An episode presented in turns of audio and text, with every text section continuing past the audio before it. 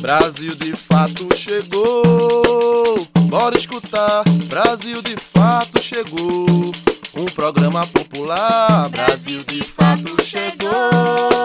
Bora escutar, Brasil de fato chegou. Um programa popular, pra quem é trabalhadora, pra quem é trabalhador, ele traz informação não é manipulador. Pra quem é trabalhadora, quem é trabalhador, ele traz informação, não é manipulador. Olá, você está ouvindo o programa Brasil de Fato Bahia. Eu sou Gabriela Morim e na próxima hora vou trazer para você notícias em uma versão popular da Bahia, do Brasil e do mundo.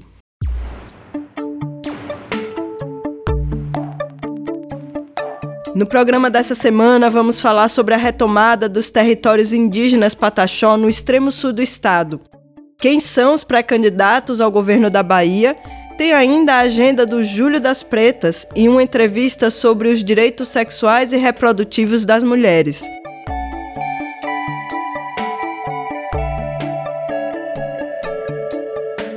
No final de junho, a etnia indígena Pataxó iniciou a retomada de seus territórios no extremo sul da Bahia. Uma parte da terra indígena Comexatibá, que foi retomada, estava ocupada por multinacionais de celulose.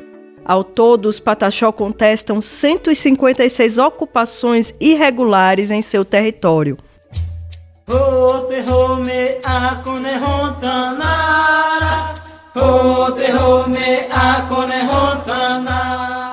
No final do mês de junho, a retomada de terras indígenas pelo povo Pataxó no extremo sul marca a resistência dos povos indígenas da Bahia, ao mesmo tempo que escancara o descaso e a violência com que tais povos e territórios vêm sendo tratados no país. Parte da terra indígena Comexatibá foi retomada no dia 22 de junho por cerca de 180 indígenas.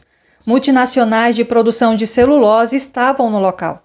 Ao todo, a TI Comexatibá tem 156 contestações, tanto de empresas de celulose quanto do setor hoteleiro. É o território com mais contestações no país. Agnaldo Pataxó, coordenador do movimento Unido dos Povos e Organizações Indígenas da Bahia, o Mupoíba, explica qual o contexto de realização dessas retomadas. Os povos indígenas é, da Bahia, de modo geral, e do Brasil, né, têm sofrido muito.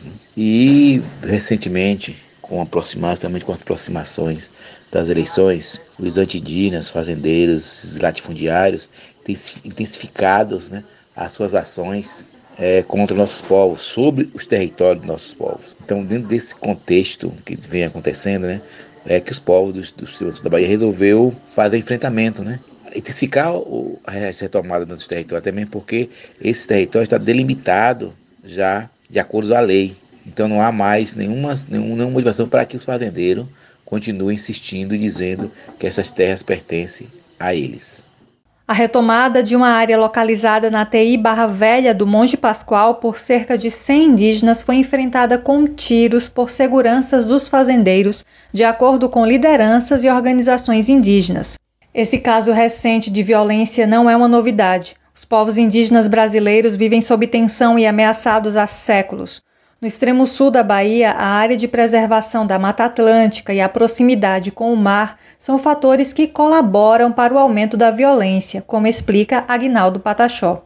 E as violências aumentando justamente por isso, para tentar expulsar os nossos povos dali, para tentar exterminar a aldeia, para abrir caminhos para as, as grandes criatórios de, de, do latifúndio de café, é, da pecuária, né, da, do eucalipto, mas assim destruindo todo o meio ambiente. Isso não é. E o Estado brasileiro vem comulgando com isso. Né? Primeiro desmonta muitos marcos legal né, para atender especificamente a essas grandes empresas, grandes latifundiários, para fazer frente aos nossos territórios. E de maneira, de maneira assim, bem contundente, né, há uma resistência do nosso povo nesse processo e não permitir que as nossas terras, que o nosso meio ambiente se acabem. O território indígena Barra Velha do Monte Pascoal foi demarcado em 1980 com 8.627 hectares. Em 2009, após reivindicação do povo pataxó, a Fundação Nacional do Índio, FUNAI, publicou um novo relatório revisando a demarcação e aumentando para 52.748 hectares. Houve contestação em 2013 por parte de fazendeiros e do Sindicato Rural de Porto Seguro. Atualmente, a demarcação do território está travada, ao mesmo tempo que o Supremo Tribunal Federal derrubou qualquer impedimento para que o Ministério da Justiça publique a portaria declaratória da terra indígena, ainda tramitam cinco ações movidas pelos fazendeiros contra a demarcação. Nesse processo de resistir em defesa dos territórios demarcados, as organizações têm papel fundamental na proteção das lideranças e comunidades, é o que relata Agnaldo. As nossas lideranças indígenas são muito, muito perseguidas, né? criminalizadas. E aí entra fundamentalmente a importância dos nossos movimentos indígenas. Né? É, temos na região do extremo sul a FIMPAT, que desenvolve uma federação dos povos Pataxó é, e Tupinambá do extremo sul. Desenvolve uma grande representação dos povos na região do extremo sul. Mas o Mupoíba, como o Mupoíba é uma organização indígena que atua no, no Bahia inteira, que é o movimento unido dos povos e organizações indígenas da Bahia, a gente atua fazendo as denúncias, né? isso para preservar, para preservar assim as nossas lideranças para levar o nosso pessoal que está na linha de frente. De acordo com Agnaldo Patachó, uma visita do Ministério Público Federal, da Defensoria Pública da União e representantes do governo do estado está prevista para as próximas semanas no extremo sul da Bahia. De Salvador para o Brasil de Fato, Bahia, Ellen Carvalho.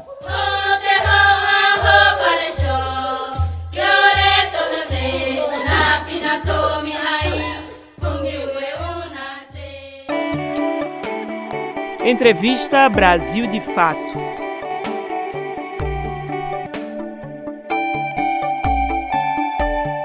Nos últimos anos, os direitos reprodutivos e sexuais das mulheres têm sofrido uma série de ataques de grupos da extrema-direita aqui no Brasil, diminuindo inclusive o acesso das mulheres e meninas a políticas públicas de proteção e prevenção. Na entrevista de hoje, nós convidamos a professora Jaluz Arruda, doutora em Ciências Sociais pela UFBA, professora da UNEB e pesquisadora associada do Núcleo de Estudos Interdisciplinares sobre a Mulher, NEIM, da UFBA. Jalusa conversou comigo sobre esses ataques, as perdas dos últimos anos e as perspectivas para um futuro próximo. Bom dia, professora Jalusa. Muito obrigada por ter aceitado o nosso convite. Queria que você começasse explicando para a gente do que, que a gente está falando quando dizemos direitos reprodutivos das mulheres. Oi, Gabriela e ouvintes da Rádio Brasil de Fato Bahia. É um prazer estar aqui conversando com vocês hoje. Bom, é, direitos reprodutivos é, dizem respeito ao direito das pessoas decidirem de forma livre, autônoma e responsável se vão ou não querer ter filhos, é, quantos filhos vão ter ou não e em qual momento de suas vidas vão ter ou não filhos. Os direitos reprodutivos, eles englobam também é, o direito a ter informações, né, a ter conhecimento, informações e acesso a meios, métodos e técnicas para que essa decisão de ter ou não, quando ter ou não, em qual momento da vida, possa ser realizada é, efetivamente de maneira autônoma. E é por isso também, Gabriela, que os direitos reprodutivos eles têm uma relação intrínseca com os direitos sexuais, né? Que é a possibilidade da gente exercer a nossa sexualidade de maneira livre, livre de discriminação e de violência. O que é, acho que muito importante a gente falar sobre os direitos sexuais e reprodutivos é que a Conferência Internacional sobre População e Desenvolvimento das Nações Unidas, realizada no Cairo em 1994, reconheceu direitos sexuais e reprodutivos como direitos humanos, né? E direitos humanos que dizem respeito ao bem-estar físico, mental, político, econômico, social, e, e por isso, justamente por isso, é, a sexualidade, a reprodução, elas se tornam então dimensões da cidadania e dialogam com os direitos humanos, civis e políticos, econômicos e sociais, sobretudo nesse contexto é, pós-94, né, com, essa, com a concepção é, universal e indivisível dos direitos humanos. Ultimamente tem se discutido muito sobre o direito ao aborto no Brasil. Quais são os limites atuais a esse direito aqui no país? E por que esse é considerado um direito tão importante para as mulheres? Um ponto importante para a gente discutir aqui é que há consequências graves no campo da saúde pública no caso de abortos clandestinos, abortos é, feitos em, em más condições e que tem a ver com a, a mortalidade materna. Então, é, se nós estamos falando de, um, de, uma situação que compromete a saúde das mulheres, né, que tem uma incidência na saúde pública, o Estado precisa prevenir essas situações. E a prevenção, obviamente, ela não tem absolutamente nada a ver com a criminalização. Os limites atuais para pensar o aborto no Brasil eles são de diversas ordens, né? É, vamos nos ater a um, a um caminho aqui para a gente poder não estender muito a nossa, a nossa conversa. Mas acho que um ponto importante que a gente sempre precisa desconstruir essa ideia, esse falso dilema ético que existe em torno das discussões sobre o aborto, né? Essas discussões maniqueístas sobre se é a favor ou contra, né? É, se eu sou a favor ou não do aborto, as questões que dizem respeito a, ao aborto no Brasil, hoje elas nem de longe passam, passam por isso. Então, esse é um falso dilema que a gente precisa desconstruir, porque não se trata de ser a favor, né? Ninguém, não é exatamente, nós não somos a favor da interrupção ilegal de uma gravidez, não, não é isso. Na verdade, a nossa discussão ela passa por querer preservar e garantir a saúde das mulheres e o direito à autonomia, liberdade e os direitos sexuais e reprodutivos das mulheres. O ponto é esse. O aborto legal e seguro, ele é fundamental para a preservação da vida das mulheres. É pela vida das mulheres, pelo exercício dos direitos sexuais e reprodutivos, que, como a gente disse, são dimensões da cidadania. É, não permitir que as mulheres possam livremente decidir sobre seus corpos é negar um elemento fundamental que compõe a cidadania plena. Nós, mulheres, não podemos dizer que nós temos direito a uma cidadania plena se é negado a nós o direito de decidir sobre os nossos corpos e sobre como nós vamos exercer e viver os nossos direitos sexuais e reprodutivos. Então, nesse sentido, é fundamental a gente pensar, como eu disse, não apenas a descriminalização e a despenalização, mas a legalização ampla do aborto. A criminalização do aborto ele serve tão somente à moralidade patriarcal, né? E ele expõe as mulheres à morte, mas principalmente as mulheres pobres e principalmente as mulheres negras, que têm um risco de morte por aborto três vezes maior do que as mulheres brancas, né? A gente não pode desconsiderar que o racismo ele vai afetar também a experiência reprodutiva das mulheres. Então, quando a gente fala de aborto, é, e aí talvez esse seja um dos principais limites que tem a ver, obviamente, com a nossa secularização, com as dificuldades que a gente tem de compreender é, aspectos da laicidade do Estado como regime de convivência, como regime jurídico de convivência, que o aborto ele é uma questão de justiça social, o aborto é uma questão de saúde pública, de equidade social e de direitos humanos, né? E não basta para a gente a descriminalização e a despenalização do aborto. O aborto ele precisa ser amplamente legalizado, que significa afastar o caráter criminoso do aborto, mas não só isso mas também garantir a prática sem quaisquer sanções, garantir o procedimento nos serviços públicos de saúde, garantir às mulheres o acesso a um aborto seguro. Nos últimos anos, nós temos assistido a uma escalada de conservadorismo no país e na condução das políticas públicas. Como isso tem afetado a área do direito reprodutivo e sexual das mulheres? Acho muito importante essa discussão e enfrentá-la, né?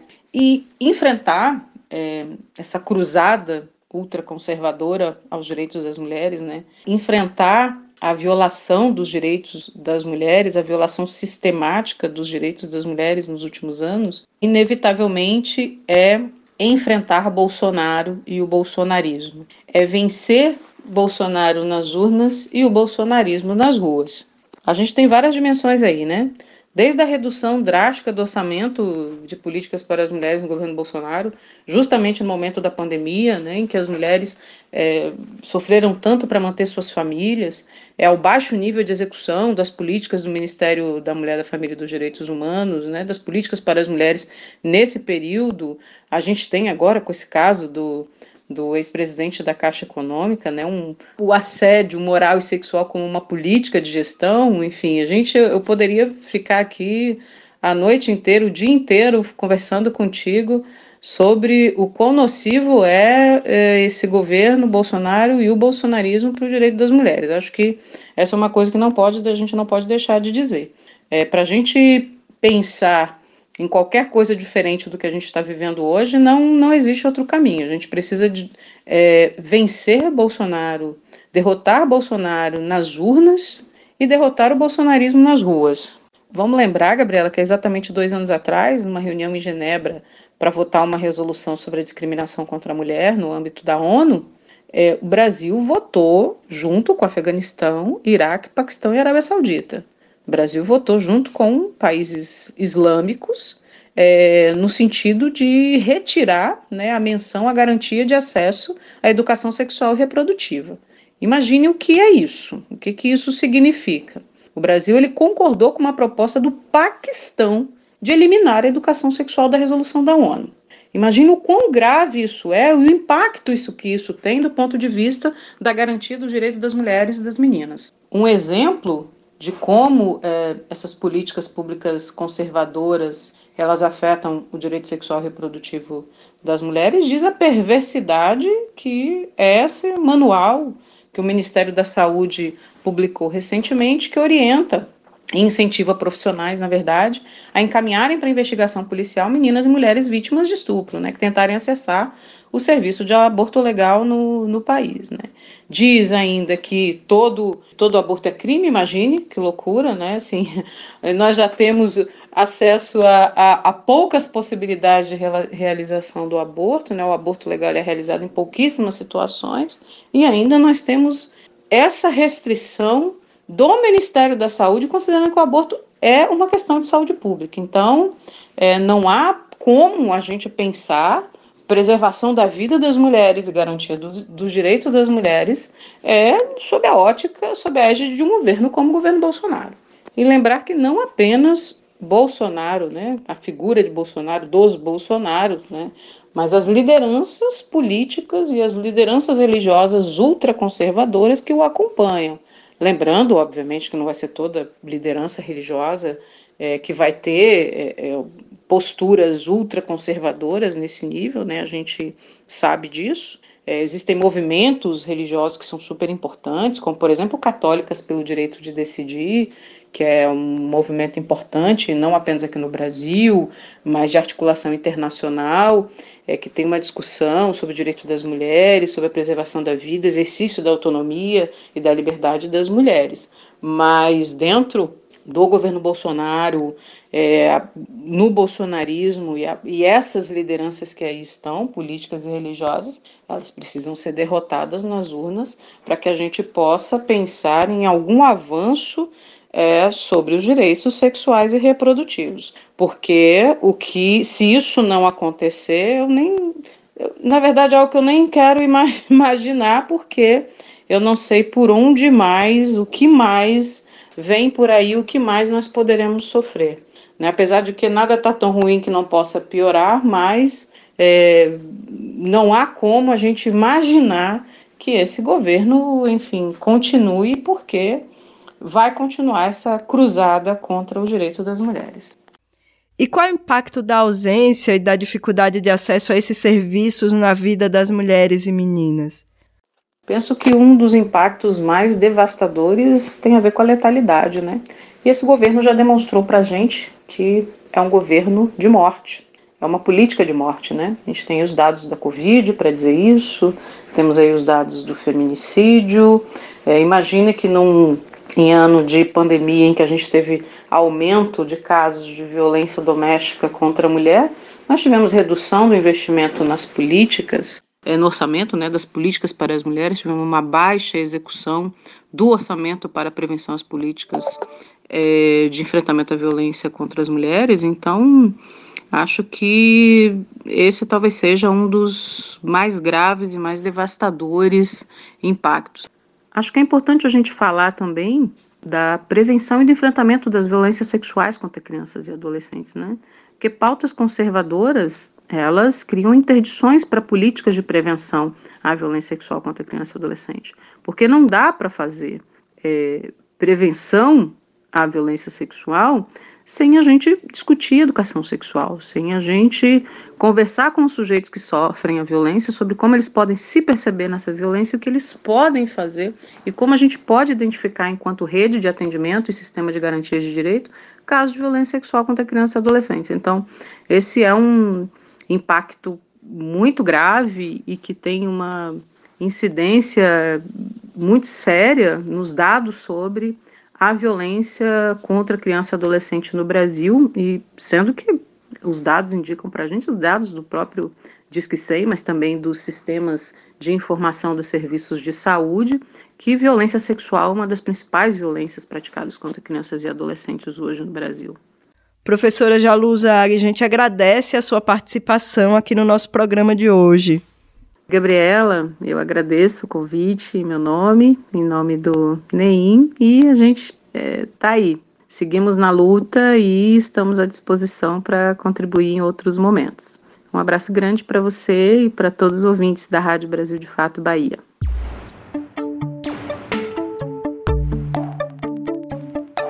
Em julho é comemorado o Dia Internacional da Mulher Negra, Latino-Americana e Caribenha. Durante todo o mês, vários eventos em todo o país marcam o Julho das Pretas. E a gente confere agora alguns desses eventos que vão acontecer aqui na Bahia. Esse é um mês importante para as mulheres negras e para toda a sociedade. O Julho das Pretas acontece em pelo menos 18 estados do Brasil, com atividades variadas protagonizadas por mulheres negras. A edição deste ano marca os 10 anos de realização do Julho das Pretas e 30 anos desde que o movimento de mulheres negras da América Latina e Caribe declarou o 25 de julho como Dia Internacional da Mulher Negra Latino-Americana e Caribenha. Separamos algumas atividades na Bahia que você pode participar. A exposição fotográfica Uternamente acontece de 15 até 30 de julho na Casa Grioaiá, localizada na rua Luiz Anselmo, número 132, no bairro Luiz Anselmo, em Salvador. A visitação pode ser feita das 10 da manhã às 3 da tarde. No dia 13 de julho, das 6 da noite até as 9 da noite, acontece o minicurso Julho das Pretas, Mulheres Negras e Educação Antirracista, pela plataforma Google Meet. Quem comanda a iniciativa é o Instituto Cultural Steve Bico, o programa Setoré, Formação e Educação para Negras e Negros e Povos Indígenas, e a Diretoria de Políticas Afirmativas e Assuntos Estudantis do IFBA. O link do minicurso ficará disponível no Instagram do Instituto Cultural Steve Bico. No dia 14 de julho acontece o Poéticas de Resistência pelo Bem Viver. A atividade é realizada pela Associação Artístico-Cultural Odearte e começa às 7 da noite. Você pode assistir pelo canal do YouTube da Odearte. No dia 15 de julho, a Rede de Mulheres Negras da Bahia realiza a Vigília das Pretas 2022, a partir da uma da tarde, no Dique do Tororó, localizada na ladeira da Fonte das Pedras, no bairro de Nazaré, em Salvador. No mesmo dia, o Movimento de Mulheres Negras da Andara do Cisal realiza a roda de conversa sobre os desafios de ser mulher negra, quilombola e enfrentar o racismo institucional a partir das duas da tarde, na Associação de Moradores da Comunidade Quilombola Lagoa do Curralinho, em Serrinha, na Bahia. Para conferir a agenda completa com mais de 400 atividades, acesse o site do Instituto Odara www.institutoodara.org.br. De Salvador para o Brasil de Fato Bahia, Ellen Carvalho.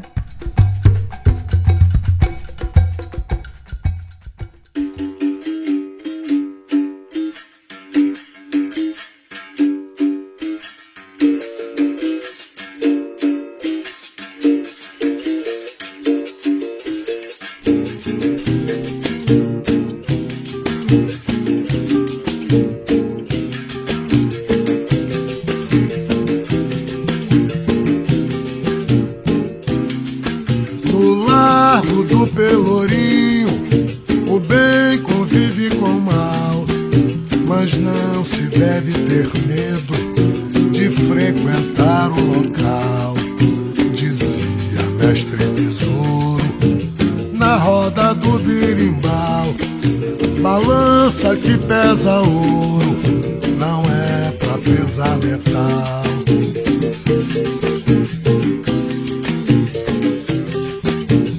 Bate marimba, camará, toca angolinha.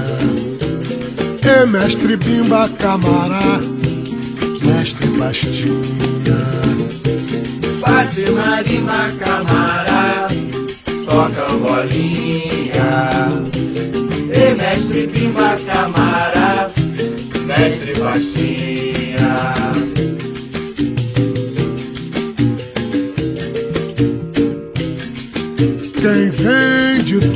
é canto pros rumos da capital, desafiar a capoeira no pé, na mão, no punhal. Que ouça a voz de besouro, porque besouro era o tal. Punhal não tem mais valia depois de um tiro mortal.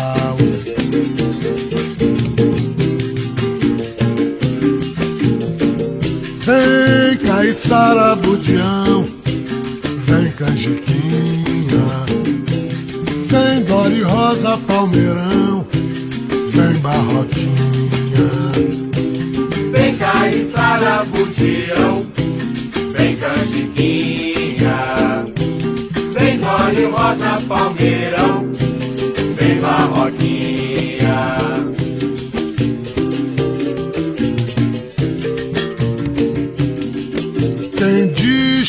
toda Bahia, Grotão, Sertão, Litoral, não tem no jogo de Angola ninguém pra ser seu rival.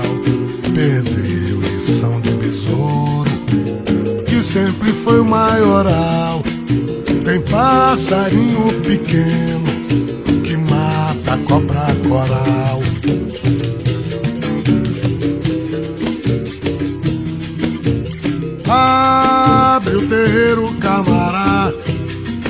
Joga de Angola. Bate o pandeiro, camará, toca a viola. Abre o terreiro, camará, joga de Angola. Bate o pandeiro, camará, toca a viola.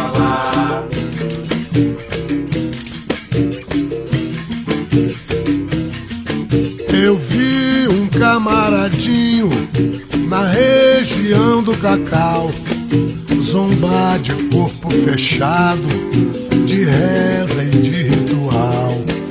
Cordão de ouro dizia, com jeito mais natural. Quem guarda o santo de guarda, adia o juízo final.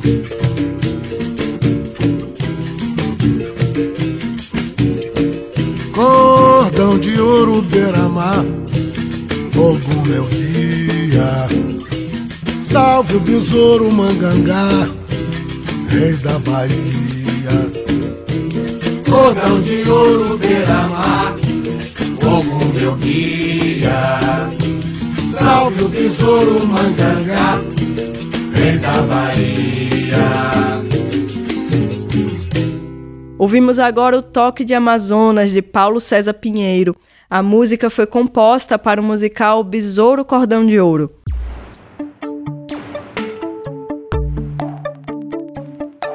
Neste ano, como todos nós já sabemos, vamos ter eleições para governador do estado. Mesmo sem candidaturas oficialmente lançadas, alguns pré-candidatos ao pleito já se apresentam ao povo baiano. E nós trazemos um pouco da história de cada um deles. Este ano teremos eleições para presidente, governadores, deputados estaduais e federais e para senadores. Apesar de ainda não terem sido oficializadas as candidaturas, alguns partidos já divulgaram seus pré-candidatos ao governo do estado da Bahia. Você conhece quem são eles e quais são suas trajetórias? É sobre isso que vamos falar. Por ordem alfabética, temos Antônio Carlos Magalhães Neto, conhecido como ACM Neto, tem 43 anos, nasceu em Salvador, É advogado formado pela Universidade Federal da Bahia, UFBA, e pré-candidato ao governo da Bahia pela União Brasil, partido que surgiu da fusão entre Democratas, DEM, e Partido Social Liberal, PSL. Foi prefeito de Salvador entre os anos de 2013 e 2020 e deputado federal entre 2003 e 2013. Giovanni D'Amico tem 29 anos, nasceu em Santa Cruz das Palmeiras, é mestre em Ciências Sociais pela UFBA, professor da Rede Estadual de Ensino do Estado da Bahia. É pré-candidato ao governo do estado pelo Partido Comunista Brasileiro, PCB. Escolhido pelo Diretório Estadual do partido, ele irá para sua segunda eleição. Em 2020, D'Amico tentou uma vaga na Câmara Municipal de Salvador, mas não foi eleito. Jerônimo Rodrigues tem 56 anos, nasceu em Aiquara, é engenheiro agrônomo, professor da Universidade Estadual Estadual de Feira de Santana, UFES, e atuou no Ministério do Desenvolvimento Rural na gestão da presidente Dilma Rousseff e foi secretário estadual do Desenvolvimento Rural, SDR, e da Educação na gestão do governador Rui Costa, entre os anos de 2015 e 2022. É pré-candidato ao governo do estado pelo Partido dos Trabalhadores, PT. João Roma tem 49 anos, nasceu em Recife, é formado em Direito, foi ministro da Cidadania entre 2021 e 2022 no governo de Jair Bolsonaro Bolsonaro. Atualmente é deputado federal pela Bahia e se filiou ao Partido Liberal PL para disputar o governo do estado. Foi chefe de gabinete na prefeitura de Salvador durante a administração de ACM Neto. Kleber Rosa tem 48 anos, nasceu em Salvador, é professor e policial civil, faz sua estreia na disputa eleitoral este ano pelo Partido Socialismo e Liberdade, PSOL. Cientista social graduado pela Universidade Federal da Bahia, especialista em educação inclusiva e diversidade e mestrado mestrando em Educação pela Universidade do Estado da Bahia, UNEB. Foi fundador do Movimento dos Policiais Antifascismo e atualmente é diretor da Federação dos Trabalhadores Públicos do Estado da Bahia, FETRAB. De acordo com o calendário do Tribunal Superior Eleitoral, TSE, entre 20 de julho e 5 de agosto, os partidos políticos e federações devem realizar as convenções partidárias para definir sobre coligações e escolher candidatas e candidatos para disputar os cargos. 15 de agosto é o último dia para os partidos políticos, as federações e as coligações requererem o registro de candidatas e candidatos. A partir de 16 de agosto será permitida a propaganda eleitoral, inclusive na internet. A votação do primeiro primeiro turno acontece no dia 2 de outubro, entre 7 e 17 horas. Já o segundo turno acontece no dia 30 de outubro. De Salvador para o Brasil de Fato Bahia, Jamília Araújo.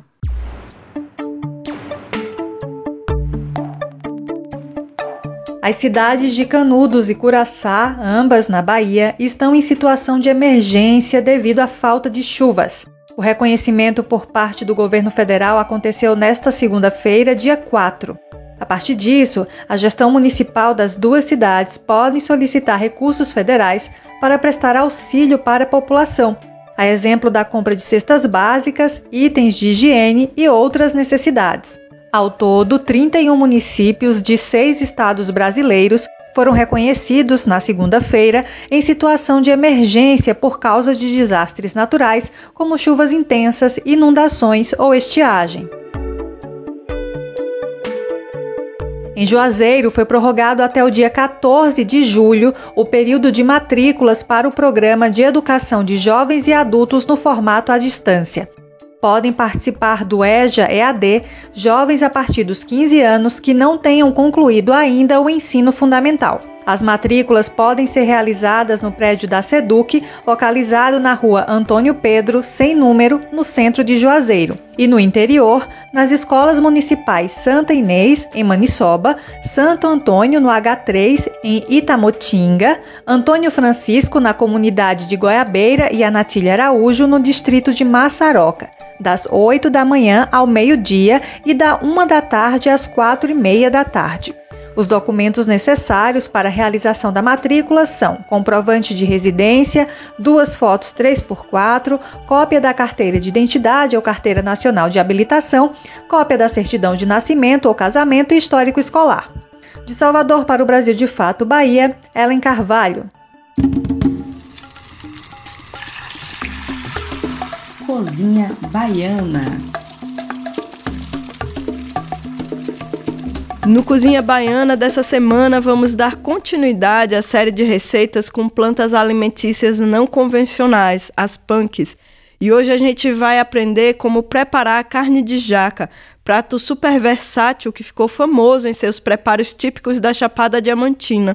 E quem ensina pra gente como fazer a carne de jaca é Nínive, cozinheira soteropolitana que atualmente mora em Ibicoara, município do sul da Chapada, onde exerce a função de baiana de acarajé.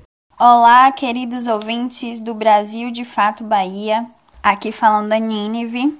Também sou conhecida por Nini. Estou estudando há cerca de seis anos o grupo denominado de PUNK, que quer dizer Plantas Alimentícias Não Convencionais. Em resumo, isso quer dizer o conjunto de todas as plantas que a gente pode comer, mas que não estão disponíveis nos mercados, nem são produzidas em larga escala é principalmente aquela folha, aquele tempero, aquela fruta que nossos pais comiam, nossos avós comiam. E que hoje esse conhecimento e a prática de comer esses alimentos estão se perdendo. É, uma preparação muito utilizada aqui na Chapada é a carne de jaca, que eu vou compartilhar com vocês. Pega um papel, uma caneta e vai aí anotando as dicas, tá bom? É, você vai precisar de uma jaca bem verde para começar. Para quem estiver na roça, no interior ou em áreas verdes, assim, é mais fácil de encontrar, né? Vendo um pé de jaca ou nas feiras também. Mas para quem estiver na cidade grande, eu vou dar a dica também. Primeiro, é, visite feiras agroecológicas, é, onde você pode comprar as verduras, né, as coisas, direto do agricultor. Em Salvador tem a feira da UFBA, tem a feira do Parque da Cidade, tem a feira do Nordeste de Amaralina. Dá para garimpar também outras feirinhas na cidade. E a grande dica é que você chega lá, vai conversando com os agricultores e você vê quem tem um pé de jaca. E aí você encomenda a sua, né? E aí marca um outro dia para ir buscar. Quando você pegar a sua jaca, é, você dá uma lavadinha com ela por fora, se tiver uma escovinha, melhor ainda, porque ela tem umas reentranças, né? E depois você corta ela em cubos grandes. Antes de cortar, você passa bastante óleo.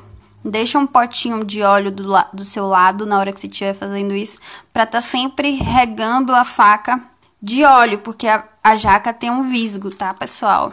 E depois, para limpar a faca, vocês vão passando mais óleo e tirar, mas isso no final, claro. E aí você corta ela em cubos mais ou menos do tamanho de um punho fechado, né? Aqueles cubos grandes, para facilitar o cozimento.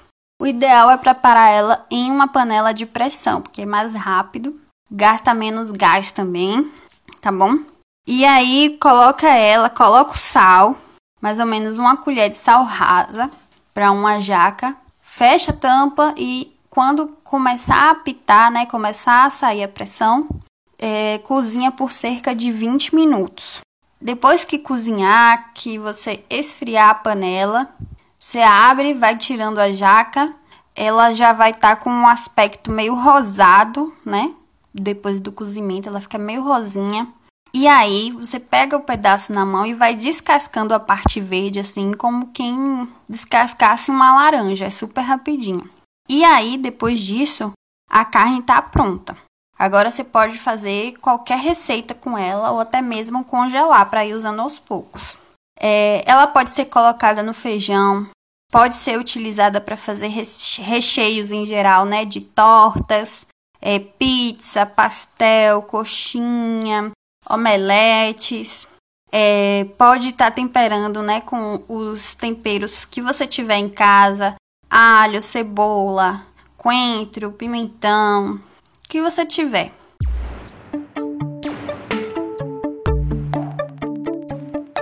Começa agora o nosso giro pelo Nordeste. Em Pernambuco, as cozinhas populares têm levado comida e esperança para os atingidos pelas chuvas. No Piauí, Mestre Dezinho é declarado patrono da arte santeira. E na Paraíba, sem terra gay é assassinado e o MST denuncia crime de homofobia.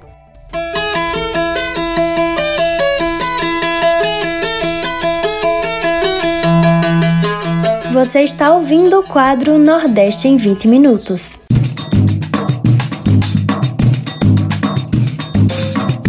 Olá, gente, eu sou Yale Tairine e vou acompanhar você no Nordeste em 20 minutos para darmos um giro pela nossa região.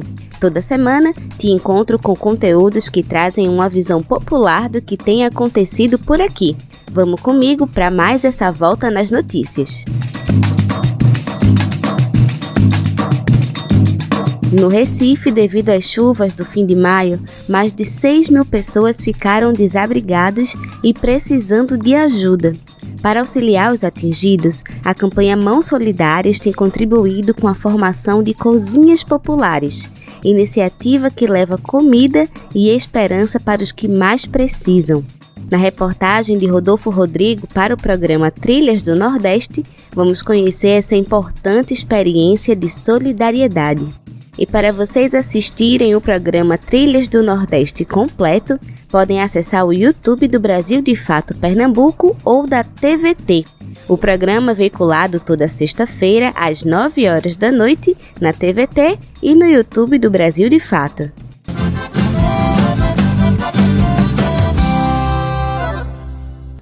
Para quem está em situação de vulnerabilidade, às vezes a solidariedade é a única opção para não ficar com fome. Segundo a rede Pensan, o número de brasileiros em insegurança alimentar é maior que a metade da população do país. 125 milhões de pessoas não sabem o que vão comer amanhã.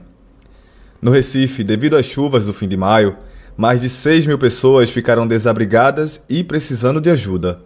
Para auxiliar os atingidos, a campanha Mãos Solidárias, que é uma junção de movimentos populares, em especial o Movimento dos Trabalhadores Rurais Sem Terra, MST, tem contribuído com atividades que vão além das doações. Uma delas são as cozinhas populares solidárias, que recebem, preparam e distribuem alimentos para quem precisa. Napoleão de Assunção é coordenador do projeto e fala da necessidade das atividades. As cozinhas, de, de acordo com o encaminhado para o projeto Mãos, onde engloba aí os agentes populares de saúde, educadores pop, pop, populares, as hortas solidárias, as cozinhas ela vem em torno de há um ano atrás e a gente começou também a entender de que tinha muitas comunidades que estavam precisando ter esse espaço de coletividade dentro de cada comunidade para que, além, claro, do alimento por si próprio, mas uma maneira também que a campanha Mãos Solidárias encontrou para que eles também come, começassem a se organizar, entendeu, dentro de cada território. Atualmente, são 11 cozinhas populares solidárias atuando na região metropolitana do Recife, em que quatro delas nasceram nas comunidades mais atingidas pela tempestade. Na primeira semana após as chuvas, foram entregues mais de 21 mil refeições. Para realizar todo esse trabalho, os voluntários são parte essencial da solidariedade. Débora Albuquerque é uma das mãos que auxiliam nas ações. Além de ajudar na produção, ela também é responsável pelo transporte que entrega as marmitas acontecem essas grandes tragédias, ou realmente, tipo, a questão mesmo estrutural que a gente está, né? Com falta de política pública, falta de estrutura social, porque, assim, acontecer desabamento, acontecer essas coisas, fenômenos, são fenômenos naturais? São, mas existe aquela coisa que o Estado deveria suprir e não supre. Então, assim, se não fossem as pessoas se não fossem campanhas, como, por exemplo, essa das mãos solidárias, como é, né, tipo, é, o, é o povo que ajuda o povo. Então, se não fossem essas pessoas, seria o negócio seria muito mais complicado. Joseleide Silva é responsável pela Cozinha Popular Solidária do Ibura, no Recife. Na noite dos deslizamentos, para ajudar os vizinhos, ela começou a cozinhar na madrugada. Eu comecei, quando eu vi aquele desespero do pessoal, comecei logo tirando água da casa do, das pessoas de 4 horas da manhã. Eu disse, vou ver o que eu posso fazer mais. Comecei a botar logo uma panela no fogo para fazer comida para aquelas pessoas, tudinho. Aí, quando a gente teve a ideia de sentar com o pessoal da comunidade e que eles cederam um espaço para nós, onde a gente ali arrumou uma estrutura e começou a montar e fazer as marmitas para, assim, chegar àqueles que estavam precisando nesse momento, né? Na Cozinha Popular Solidária do Ibura são produzidas cerca de 1.800 marmitas por dia. Desde o início da pandemia, a campanha Mãos Solidárias realizou a doação de 690 mil marmitas e 890 mil toneladas de alimento. Olha aí as companheiras da Mata Sul, dê aí um alô. Para ser um voluntário e doador do Mãos Solidárias, acesse a rede social mãos.solidarias.pe. Para mais informações, o telefone é 819 9855 3121. Para doações via Pix, a chave é o CNPJ 09 423 270 1000 ao contrário 80.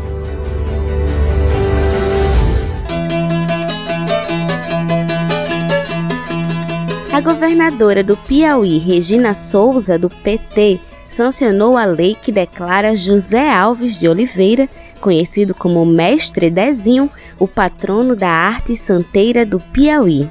Para quem não conhece, Mestre Dezinho é considerado o precursor da arte santeira no estado, tendo iniciado seu próprio estilo que influenciou diversos artistas, responsável por várias mudanças em torno da arte santeira. Nascido no dia 2 de março de 1916, no município piauiense de Valença do Piauí, Dezinho fez de tudo um pouco. Mas o trabalho com a madeira começou aos 18 anos, muito influenciado pelo seu pai, que era carpinteiro. As obras do mestre Dezinho já foram expostas em vários lugares do mundo, como no México, República Tcheca, Itália, Israel, França, Bélgica, Estados Unidos, dentre outros. Hoje, a maior parte da obra do mestre está nas mãos de colecionadores, mas algumas podem ser admiradas em museus, no Brasil e no exterior, e em algumas igrejas, especialmente no Piauí. Agora eu tenho uma notícia triste vinda da Paraíba. Isso porque o Movimento dos Trabalhadores Rurais Sem Terra, MST, denunciou na última segunda-feira o assassinato do militante gay sem terra Severino Bernardo da Silva, conhecido como Suzy, residente do pré-assentamento Vanderlei Caixe, localizado no município de Pedras de Fogo. O corpo de Suzy, que morava no local há nove anos, foi encontrado com diversos sinais de violência. O MST denuncia crime de homofobia. Vamos saber mais detalhes na reportagem de Cida Alves. O Movimento dos Trabalhadores Rurais Sem Terra denunciou o assassinato do militante gay sem terra Severino Bernardo da Silva, conhecido como Suzy. Ele morava no pré-assentamento Vanderlei Caixe, no município de Pedras de Fogo, na Paraíba. O corpo de Suzy, que morava no local há nove anos, foi encontrado pelos vizinhos às cinco da manhã, ao lado da casa onde vivia só. Segundo a polícia, continha sinais de violência, golpes de facão, faca e perfuração de um escavador. Em nota, o MST informa que Suzy participava de forma assídua das atividades do movimento e tinha o sonho de se tornar um assentado da reforma agrária. Em seu pedaço de terra, cultivava macaxeira, batata doce, inhame, abacaxi, mamão, maracujá, banana e abacate. Para o coletivo nacional LGBT do MST, o que ocorreu foi um crime de ódio porque a vítima era homossexual. A polícia de Pedras de Fogo foi ao local dar início às investigações. O delegado do caso afirmou que trabalha com a possibilidade de crime de homofobia. Da Rádio Brasil de Fato, com reportagem de Cida Alves em João Pessoa, na Paraíba. Locução: Sara Fernandes.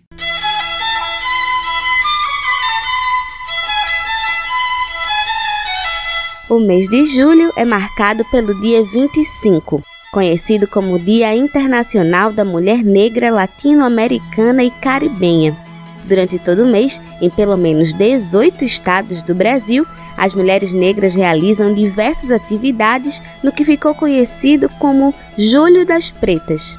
Na Bahia, o Odara, Instituto da Mulher Negra, é uma organização negra feminista que constrói o Julho das Pretas quem conversa com Vanessa Gonzaga, enquanto Júlia Vasconcelos está de férias, é Nayara Leite.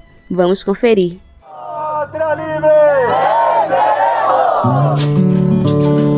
Vozes Populares.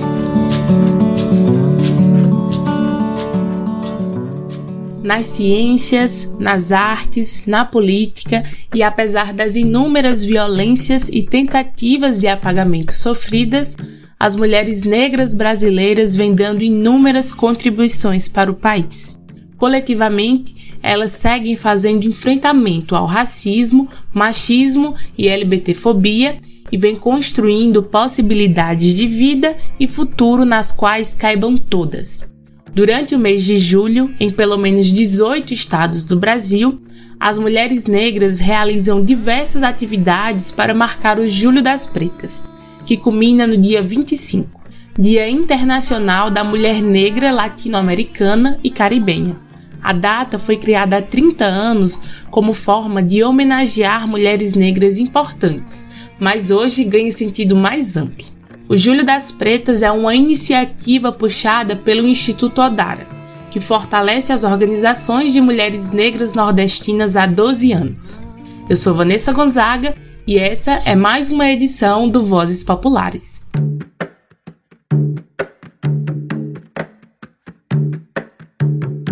Na Bahia, o Odara Instituto da Mulher Negra é uma organização feminista centrada no legado africano que atua há 12 anos pelo fortalecimento da autonomia e garantia de direitos das mulheres negras e pelo enfrentamento às violências raciais e de gênero.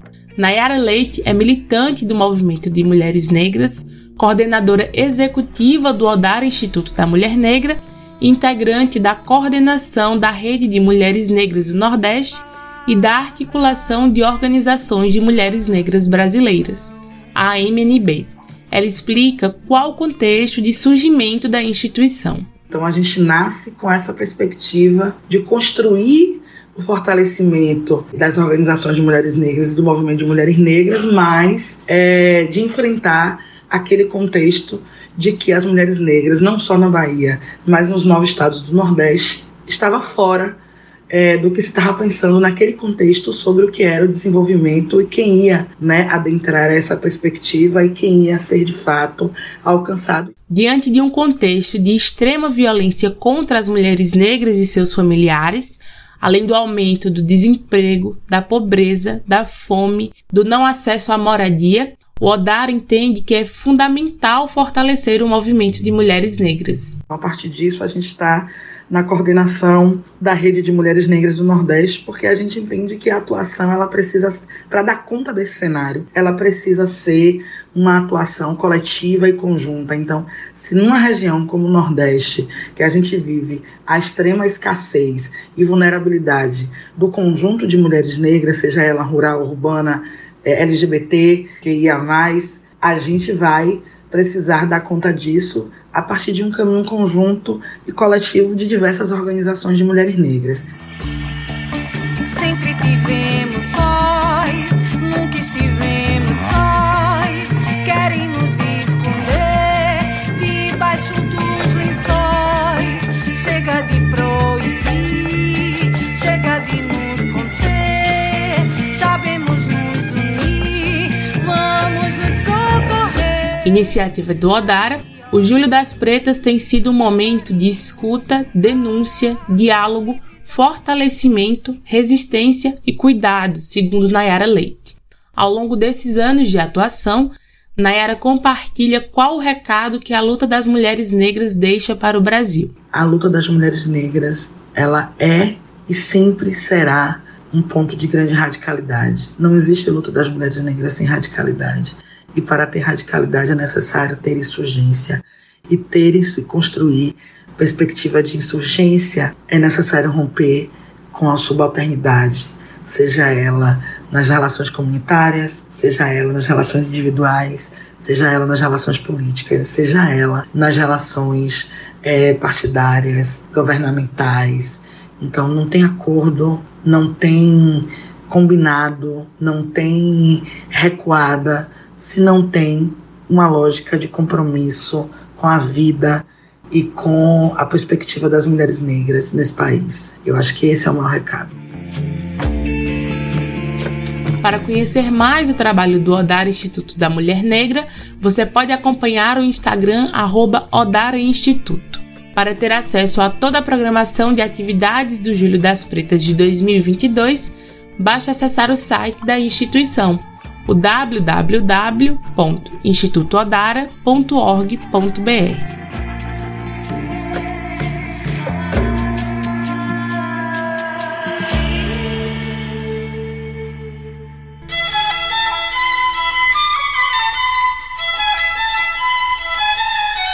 Por hoje é só.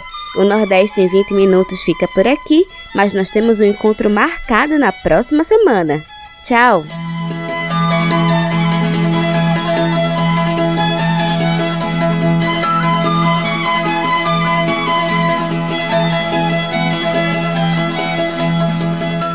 Este quadro é uma realização do Brasil de Fato Pernambuco e conta com apresentação e roteiro de Iale Tairine, coordenação editorial de Ranide Mendonça e edição de som de Fátima Pereira.